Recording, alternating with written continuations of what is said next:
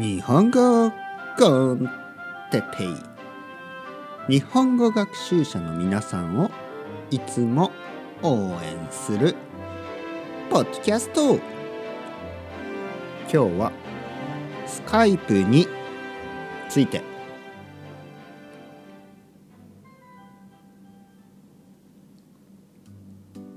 はい皆さんこんにちは。日本語コンテッペイの時間ですね。元気ですか？僕は元気ですよ、えー、少しだけ喉が痛いですね。少しだけ喉が痛い。でもほとんど大丈夫です。ほとんど元気ですね。皆さんはどうですか？元気ですか？風邪をひいてないですか？インフルエンザにかかってないですか？大丈夫ですか？今日はスカイプについて話したいと思います。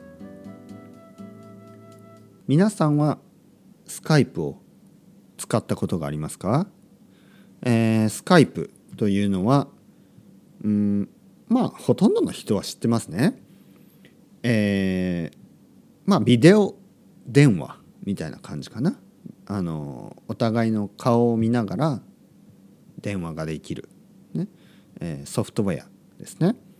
でスカイプじゃなくても例えばアップルのね、えー、 FaceTime とかあとは LINE とか WhatsApp とかねそういうところでもビデオ電話ビデオ通話ですねができます。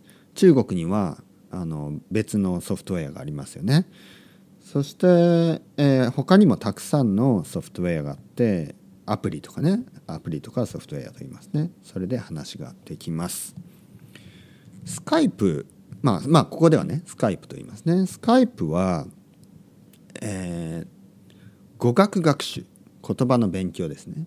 を本当に変えました、えー、僕はフルタイムで日本語を教えています。ね。自分でフリーランスですね。僕はフリーランスの、えー、日本語の先生です。僕は僕のレッスンは全てスカイプでやります。ね、全てスカイプでやります。カフェとかねそういうところではやりません。なぜかというとスカイプを使えば世界中の人と、ね、世界中の人とレッスンができる。もし僕がカフェとかね家とか教室で日本語を教えると東京に住んでいる人にしか日本語を教えることができません。だけどスカイプを使えば世界中にいる皆さんとレッスンをすることができる。これは本当に素晴らしいことですね、えー、インターネットが生まれる前、ね、インターネットが始まる前インターネットが作られる前はそういうことができませんでした。日本人が全然住んでいない国 まあ全然住んでいない国は、まあ、少ない少ない国ですね。日本人がほとんどいない国とか。全然いない町とかありますよね。そういうところにもし皆さんが住んでいてもこうやって、えー、日本語を聞くことができる、ね、日本語のレッスンをすることができるこれは本当に素晴らしいことですね。興味がある人は iTalki ね、鉄平先生で検索してください。たくさんのね皆さんと話したいと思います。それではまた。チャオチャオアスタルエゴ。またねまたねまたね。